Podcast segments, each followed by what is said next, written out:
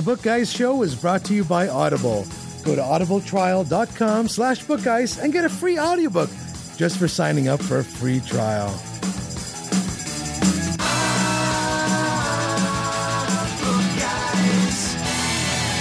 Happy New Year, Book Guys. We are back again, 2014. My name is Paul the Book Guy, also known as... There you go. Joined by the one and only... Sir Jimmy. How you doing, Jimmy? I'm doing great, also known as Sir Jimmy. Yeah, Sir Jimmy, also known as Sir Jimmy. Hey, I'm a little rusty. It's been a whole year. It has been. And we don't have a jingle for him, but hang on. I'm going to try to do this. Science. Craig Damlow. How you doing, Craig? Good. How are you doing? Very good, sir. So Happy New Year. I know it's been a while. We've not been able to do a show for a while. It's mostly my fault.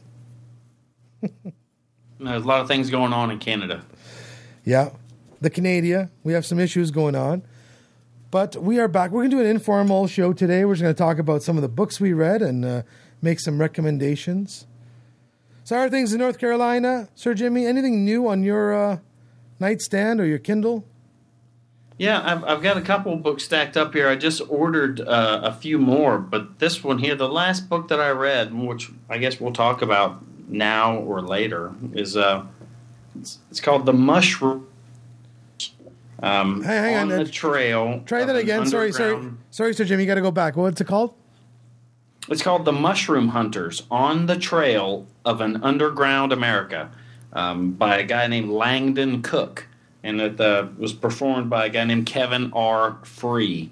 It's about some dude that gets caught up in this whole underground scene of people searching for wild mushrooms and selling them.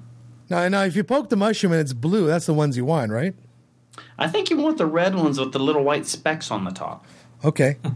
Is that that's what Super Mario was always after? Yes, and Alice. And Gargamel from the Smurfs. Yeah. Love Gargamel. I love that whole... Laugh ever. That was a children's story, and here's this wizard, and all he wants are the mushrooms. Mm-hmm. So what's the story about? It is, of course, nonfiction. And he's going across the United States and looking for mushrooms? Yeah, this guy's based, this guy lives in the up there where Mr. Damlow does in the Pacific Northwest. And he just happens on to a guy that he meets and finds out what he does. And he's interested in him. I mean, the guy likes to eat mushrooms and, he doesn't realize that some of the stuff he's been getting at, there's people who actually go out into the woods and find these things. And oh yes, it's like a whole different culture of these people. It's it's like almost like a magician. You try to get a magician to tell you how a trick is done. That's probably easier than getting a mushroom picker to tell you where they go to pick the mushrooms. Folks that are grown up near forests and wilderness and are into that whole thing, like my best friend Terry's father-in-law, the Jerry, that's what we call him, the Jerry. When we're up at the cottage, as we say in Canada, he'll be out in the forest and be like, "Oh, this good mushroom." And he'll just clip them off. He said, "This good in salad." And he'll, "That one, no good. You trip out." And that's one of the things about the book. I almost wish it was like a video, so that you could tell what are mushrooms that you can eat and what ones you can't. But even everybody just warns you about, right?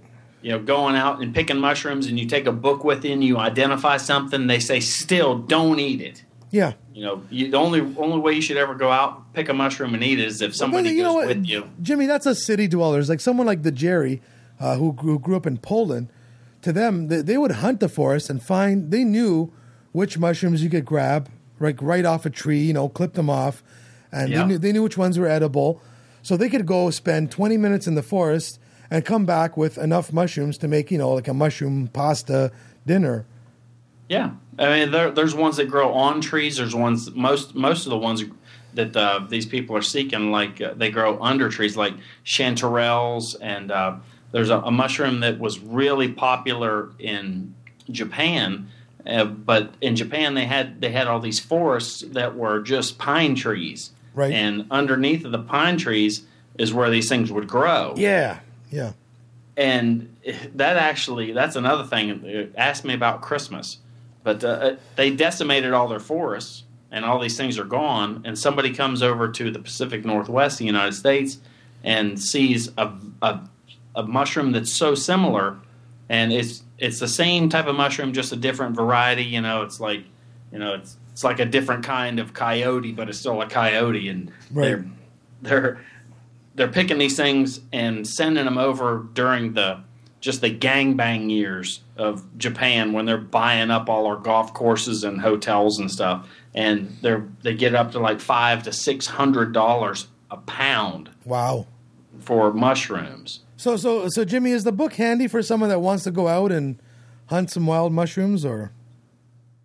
I don't know. It's this actually came from our friends at Brilliance Audio. It's on it's one CD that I listened to. Actually, I took it, threw it in my laptop, threw it on my iPod, and listened to it. It really doesn't give you any information about what to go and pick, right, nothing right. like that. But right. it makes you want to know that. As a matter of fact, I reached out to the guy who's the head of all of the fungus at the Duke University here in North Carolina. Emailed him, asked him a question, just like, "Hey, what kind of mushroom can I go out this time of year and try to pick?" Did the Duke of Fungus help you out?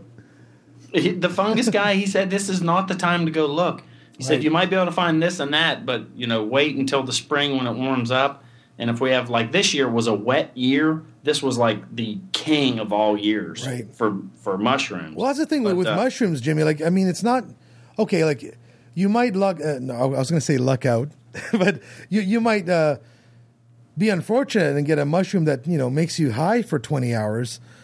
But there are a lot of mushrooms out in the forest that if you eat one, you're either going to be on the toilet for a week or you might keel over. Yeah. So I've always been against, like, you know, picking wild mushrooms. Yeah, yeah. I'd be scared to death. I find mushrooms growing up here around the house and, you know, in the yard and in the back near the woods. I have no idea how to identify them, but there's a few that are special. And those ones, all right, and we'll go back to the story about Christmas. Yeah, tell us about the Christmas story. Come on. All right, the presents under the tree. These, you know, the Super Mario mushroom, the psychedelic mushroom right. that you think of with the red cap and the little dots. Little white dots, those yeah. grow underneath of a tree that looks like a Christmas tree. Right. And that is like the present under the tree, and it's red and it's white. Hey, what color is Santa's outfit? Right. And all this stuff sort of ties together. There's a neat little part of the book where that comes in, and I won't ruin it for anybody. But no, I'm thinking they don't grow in Canada because when I was a kid, mostly I did winter camping. I mean, winter hiking for like 2 weeks, where you're in the wilderness for 2 weeks, and I've done summer camping, and I've never seen the Super Mario type mushroom ever with my own eyes. No, me neither. Yeah, no, I haven't. I mean, we have a ton of mushrooms here. I mean, we've seen purple and all kinds of weird ones, but I've never seen that classic red and white dotted one. And what's the name of the book again, Sir Jimmy? The Mushroom Hunters on the Trail of an Underground America. All this right. guy pretty much gets in with all these people who are mushroom hunters, people who – one guy was like in the service for 20 years, and he got out of the service, and this is what he's done. He goes through these series of really crappy used Chevy Astro vans that right. he uses because it's like the perfect mushroom collecting device. And man, I hate Chevy Astro vans because I got stuck in Detroit once because of a broken-down Astro van. Hey, you know, they're big in Japan. They got a real, there's like a whole, another, not mushroom culture, but there's a Chevy Astro van culture. Just Google Japan Chevy Astro, and they pimp these things out like crazy. Nice, nice. Really, the Japanese into something weird. What are the odds? Can you believe it? You know, Sir Jimmy, the folks, nice folks at Brilliance Audio and all the other nice folks who send us sort of pre-books, stuff before it comes out. They've always made a fortune off me because they usually send CDs, and I don't own a CD Walkman anymore. And I thought that now that they're all sending us MP3 discs, you know, it's so much easier to get it on your iPod or your Android device. Yeah. That's not true. It's not easy. No, it's not easy at all. It's still not easy. So I still had to convert this MP3 CD, the last one I got, to my Android. And I said, oh, screw it. I'll just buy it on Audible. So they're making money off me regardless. Oh, sure. I mean, I would pay for convenience. Yes, exactly. So even though I did get a complimentary copy of this, I did eventually buy it. Guess what the topic is, Sir Jimmy? I bought it anyways. 33? 33 or Doctor Who? Yeah. So I'm going to hit the number 4. Here we go. Science fiction. There's my last listen. It was Doctor Who: A History by Alan Kistler, and he narrates it. It's 11 hours. If you're a fan, check it out. Even in those 11 hours, there was at least half an hour of stuff I didn't know. So even for an uber nerd like me, I had a lot of fun. He reads his own work. Pet peeve of mine, they still left a couple of flubs in the audiobook narration. So he screwed up a couple of pronunciations and whatever, and you know it just didn't get cut out in the editing process. So that kind of screwed up a couple of pronunciations. Yeah, you know me, I'm anal. So, you know that whole that and the other one I listened to during the New Year was The Eyes of the Dragon by Stephen King, the only Stephen King work I hadn't listened to. I didn't even know it existed. This is before the Dark Tower, but it does include the character of Flagg, who is the bad guy in pretty much every Stephen King novel. And it's about a small kingdom somewhere. Lots of fun. I'm going to be posting a review somewhere on the site soon for that. And I'm still going to get into the Rama sequels, because you got me into that, Sir Jimmy. Yeah. I didn't know there were sequels to Rendezvous with Rama. Yeah, they came much later, but they're every bit as intriguing. You know, I'm getting ready to hollow out my first Stephen King book. Oh, is it Under the Dome? It's not. It's and honestly, I'm sitting here trying to think of it. I'm embarrassed. I don't even know what the title is. It's a big giant thick red and white book. Okay, because if it was Under the Dome, you could probably fit 2 Glocks and a shit ton of ammunition into it. That is a huge book. We actually he had another one that was even bigger than that came out before Under the Dome. Well, I don't know. 11-22-63. I have it here. Hang on. Can you hear this? Yeah. You could kill someone with this book. I saw that one at the used bookstore. It's about 3 inches wide, but Under the Dome is wider. Huh. Well, it doesn't work. I tried searching for Stephen King novels by weight, and it just brings up Thinner, which was not one of his bigger books. That's funny. We actually did have Bob Hobbs, former police officer in Toronto. He did come on the show. I think it was episode 20 or something. And he did review Under the Dome, and he said it could be qualified as a deadly weapon. That's how big it was. Absolutely. Now, Mr. Damlow, long time no see. We haven't done an EBS in a while. We will soon. Is there anything? Good, I'm fired up. Is there anything on your nightstand, Kindle, Android device? I read State of Fear just before the holidays, which was one of Michael Crichton's last books, which never got a lot of good press, and I don't think it ever will because of the topic in regards to... You know, that the whole environmental movement, right? Well, it's that the whole environmental movement's orchestrated, and he puts a lot of good evidence forward, and he does it in an interesting way. I mean, he goes way over the top with the way they're manipulating the weather and the data to, they're actually doing terrorist acts, but it's still a very interesting book, and. I think either side of the argument you're on, if you're right or wrong, you should check out the book just to kind of see the way different people look at it. Is this on paper or is this on plastic or is this on CD, Audible? I read it on the Kindle, but I'm sure it's on paper somewhere. By the way, that Craig, I'm going to do a public service announcement. Public service announcement time. If you want any of the book guys to read your book, your best chance is audio format. Yes. Exactly. We're so forward. I mean, audio format. How many of us have time to sit down and read one of these? A dead tree book or even a Kindle book. To sit and stare at a screen or a book, I don't have the time. But all day long, I'm scrubbing toilets, and I can't be holding, a book in the other hand. So, you know what, Sir Jimmy? Even in the print industry, I feel like I'm scrubbing toilets all day long. But I can listen. I can either, when no one's around in the studio or in the shop, I'll pump the audiobook out through 83,000 gigawatts. Yes. Or I'll put my headphones on and I'll listen to a book while I'm doing boring work.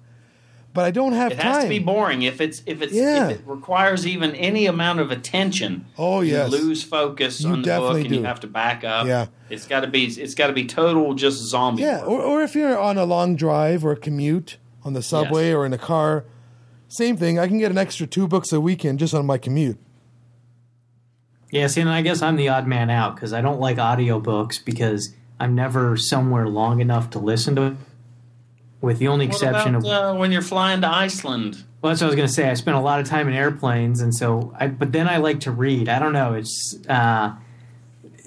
There's too many distractions on the plane of people getting up and down, whatever's on the big screen flickering, and if I'm reading on the on the Kindle, my eyes are locked into that, and I can ignore what else is going on around me.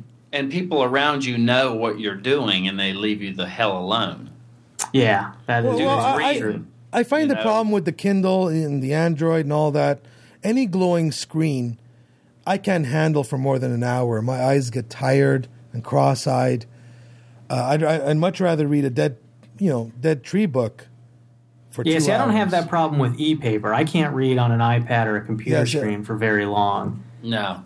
But on my backlit Kindle, I can read it for a long time, and it doesn't bother my eyes at all. Yeah, I'm still ashamed to call myself the book guy or one of the book guys and not have an e-ink screen. So I should probably remedy that in the new year. Yeah, well, to each his own. Pretty much.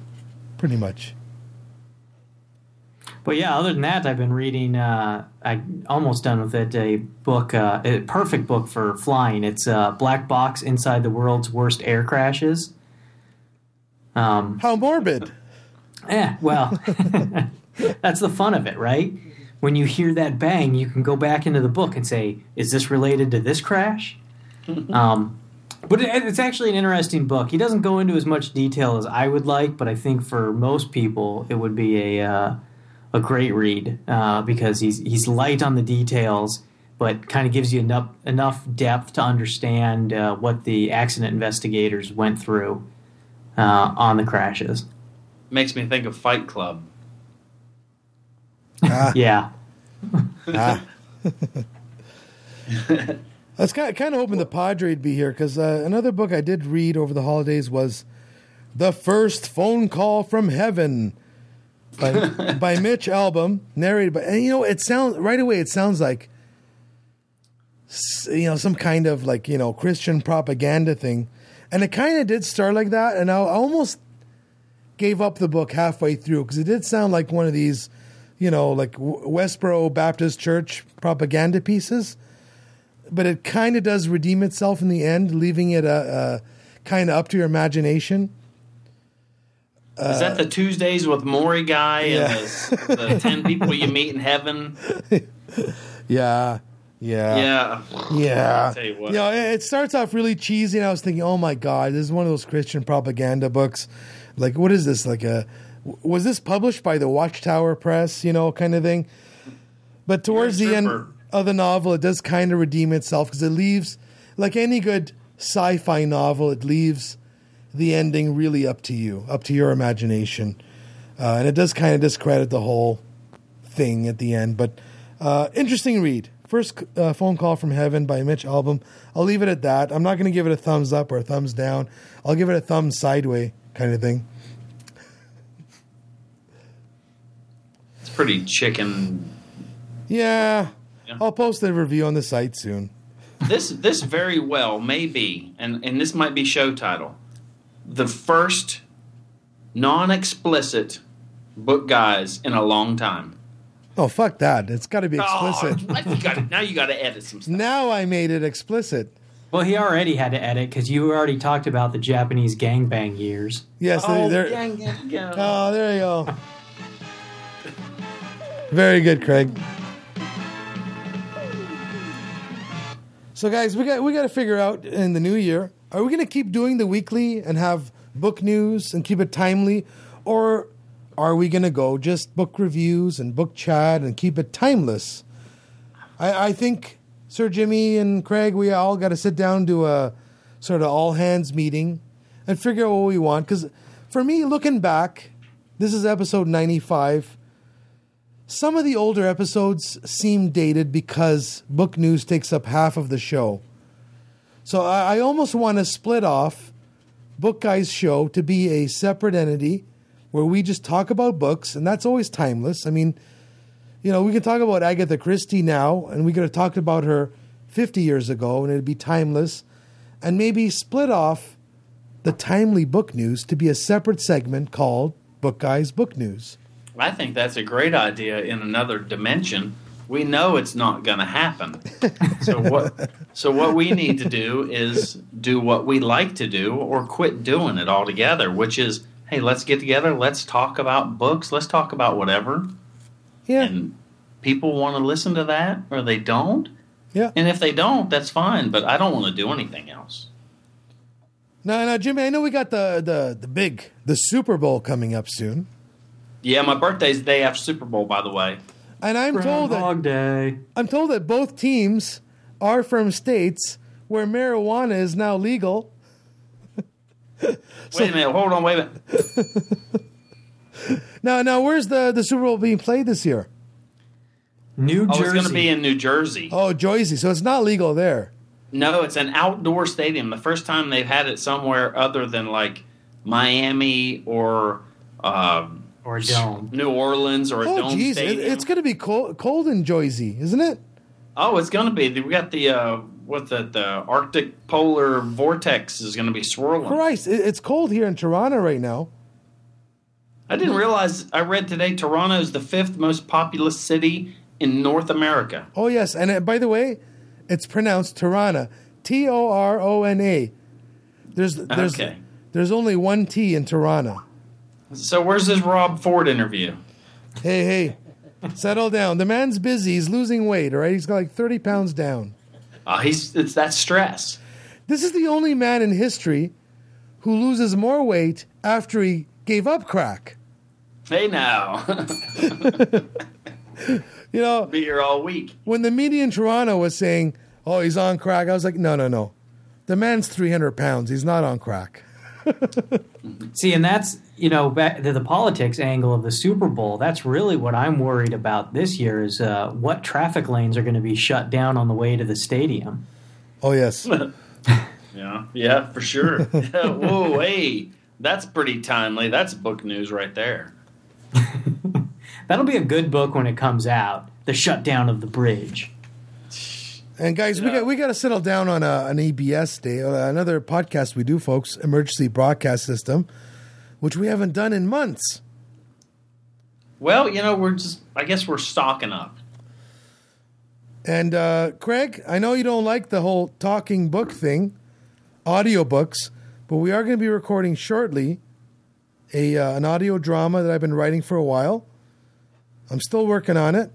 I'm into the third episode. I just want to get all the episodes done before we record. But hopefully, Craig, you'll join us and give us one of your funny voices. Certainly. Oh, certainly. There you go.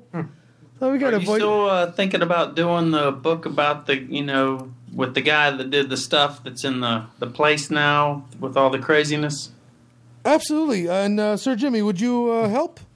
Yeah. Oh, yes. You know, I'm excited about that. And of course, we're talking about the manifesto of the Unabomber. Crazy motherfucker that he was. He killed a lot of people. And we all heard about this manifesto and thought he was just an idiot. But and, who wants to sit and read the manifesto? Right, exactly. Who wants to sit and read it, right? No one does. No. I don't. I'd rather listen to it. But and I looked into it, and no one's done an audiobook, even though it's public domain. So I think what we're going to do, Sir Jimmy, is we're going to read it. And yeah, sure. And I've been breezing through it, mostly because I'm a listener of No Agenda and A Night, like you are. We are Knights of No Agenda. Mm-hmm. And I keep hearing Adam Curry talk about how intelligent this man is, despite him being a murderer. And he did some really stupid things. He blew up a lot of people and, you know, he was just an idiot. Oh. Yeah, but so did Ronald Reagan. But, you know, I've been reading through his texts. My God, was he an intelligent man, and he makes some really good points. Sure, he taught at Harvard. Good Lord, he taught at Harvard. He's not an idiot. You know, even though he killed a lot of people, blew up some bombs, he's a very intelligent man. I've been reading some of the manifesto, and my God, but you know what, Sir Jimmy, it's like 80 pages. It'll take us a while to get through, and hopefully, if we do get through it, we can coax Adam Curry to write and narrate the intro and give a little intro. Yeah, he can do a foreword to who he was, right? Exactly. So. Maybe, Sir Jimmy, that'll be our project. We'll pick a night of the week. We can take turns doing, 1, 2, 3, 4, 5, and go through it. But the man was semi-intelligent. Sure. Well, right, and I think you all should do an afterword of after's manifesto, because, I mean, even you said it. You said he killed lots of people. He killed 3 people. Right. That doesn't even qualify as a mass shooting if it was all at once. No, you're right. He's killed a lot less people than Obama has and Bush had. You're right. I think his police sketch artist drawing is 100 times more famous than anything that he has said or done Jimmy, or anything. That's the media, right? Like, every time you see a picture of Rob Ford, he's got his mouth open and he looks stupid because that's what the media wants, right? Sure.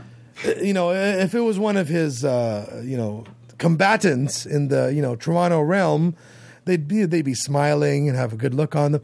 I mean, you think about it. These press guys have high speed cameras, digital cameras that take 1,000 pictures every 5 seconds, and they always pick the one where your eyes are closed and you look stoned. Like if I was to take 1,000 pictures a second of you doing whatever you do, I can pick out one that makes you look high. You know what would be interesting is we should write him a letter and ask him what his reading list is. Yes. So, Craig, I hope you'll do a couple of voices for our audio. It's a science fiction audio drama. Sir Jimmy, we got to get together soon because I'm guessing that the Unabomber Manifesto is going to be about, here's my guesstimate, is about 5 hours. Okay. It's a long one. I would listen to that. Now, I wouldn't sit and read, a 50,000-page book. So that's about 4 minutes a page. Right. Pretty much. It's a long manifesto. And there's probably a lot of mush mouth and words in there. We're going to have to... And I can guarantee that it'll end up on Audible just because of the content and, how much the mainstream media does not like this man at all because of some of the things he says now that I've read most of it. But if we can't get it on Audible, we will post it for free on the internet at bookguys.ca and at, please remind me, what's the name of the place where all the folks put their audiobooks for free? At... that place. Absolutely. Oh, you mean patio.org? No, patiobooks.com. We'll accept it, regardless of content. And like I said, the man is intelligent, and he almost reminds me of like an Arthur C. Clarke, who was, of course, one of the greatest sci-fi writers of all time, and the inventor of the satellite as we know it, communication satellite. But he is so forward-looking. He's looking like 50, 100 years ahead. I think society. I think he's the next age 1984 author. Yeah. Orwell? Yeah, like an Orwell. Taking it a step. No, he's definitely, you know what, Sir Jimmy, you know what? And let's read it together, and as we go through it, you will see that he is so forward-looking, so forward-looking, almost like a Clark, but he's talking about politics and you know, the state of humanity. He talks about, like, cyborgs and, you know, the state of, you know, electronics and technology. You know, there are a couple of, you know, like I said, he breaks it up into paragraphs, 1, 2, 3, 4 to 150, 151. And some of them, you'll read them and go, yeah, you're a nutbag. And then the next one you'll read and go, wow, that's genius. It really is fascinating. And I think that a lot of folks that wouldn't read it as a dead tree book or buy it might listen on Audible, might pay 5 beans on Audible to listen to it, or might listen to it for free on Audiobooks or in the Book Eye stream. I think this is something, I agree now with Adam Curry, that this is something that should be read. And I know that a lot of No Agenda listeners are as lazy as I am and won't read it, but they might listen to it for 5 hours on a commute. I think this is something that has to be put in the audio format. And once we're done, I'll ship that off. First person that gets it is going to be Adam Curry. And I hope that he would, and I'm not going to write it for him, I hope he will write a little intro as to who the man was.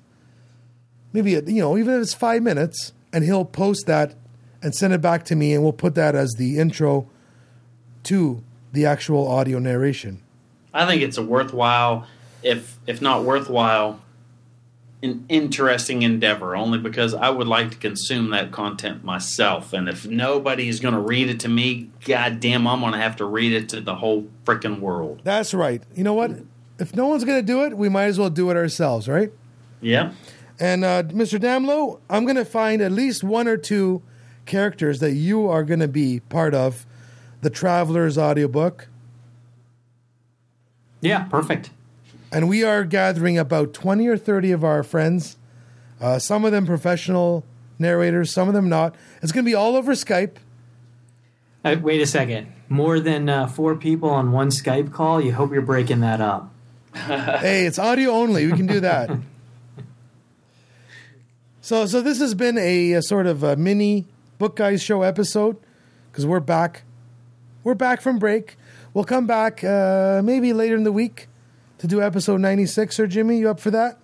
Yeah, I tell you what, you say mini episode, but I tell you what, I think it's the best episode we've done all year. I think so. The first episode all year. I think this is probably like the last opportunity I'll have to use one of those all year jokes. So, Craig, Jimmy, thanks, guys. We've given the folks some food for thought, a couple of books for they can check out. Did I just say they can check out? Sure. I sound like Ricky from Trailer Park Boys. Far to Go. Yeah, I started watching that again. That is underrated. So, for to be listening to... Thank you for to be listening, listeners. Hey, you can't hold me to that because I didn't understand my rights because I was high. That's right.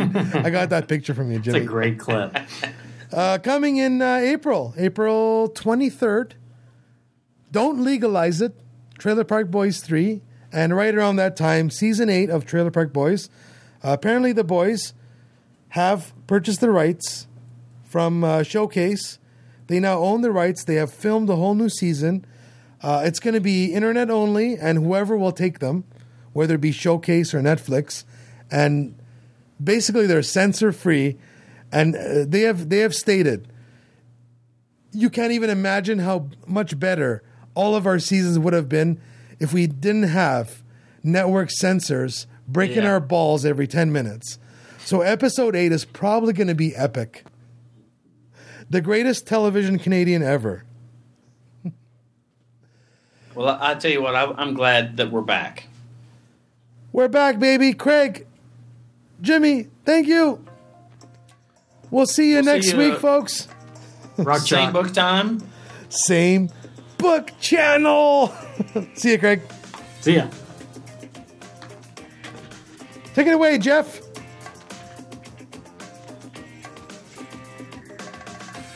Stay tuned, book readers and book listeners. Book Guys Show will return next week. Same book time, same book channel.